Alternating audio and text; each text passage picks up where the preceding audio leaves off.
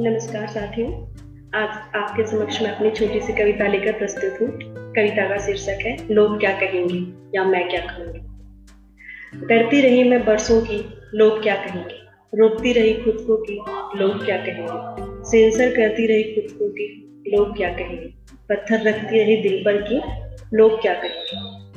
जब दिल पर रखे पत्थरों से दिल पथरा गया जब सेल्फ सेंसरशिप से दिमाग घबरा गया, जब रोक रोक कर खुद को जीवन पिंजरा बन गया, तब सोचा, किया क्या है मेरे लिए लोगों ने? दिया क्या है मुझे लोगों ने? पाला कितना है मुझे लोगों ने? संभाला कितना है मुझे लोगों ने? जवाब, साफ़ थे मेरे सामने।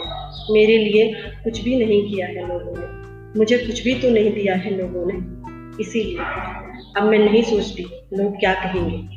अब मैं नहीं पूछती लोग क्या कहेंगे। अब मैं पूछती हूँ, मेरे अंदर की आवाज़ क्या क्या कहेगी? मेरे सपने क्या कहेंगे? मेरे अपने क्या कहेंगे? मैंने कोशिश की है अपना आत्मसम्मान जगाने की, अपना आत्मविश्वास बढ़ाने की। अब सारे फैसले मेरे अपने हैं। सारे रास्ते मेरे अपने हैं। सारी मंजिलें मेरी अपनी हैं। सारी सारी हार, सारी जीत मेरी अपनी है। लोग अभी भी कुछ न कुछ तो कहते हैं, पर अब हम तो अपनी धुन में रहते हैं। न लोगों की सुनते हैं न उनको हम कुछ कहते धन्यवाद।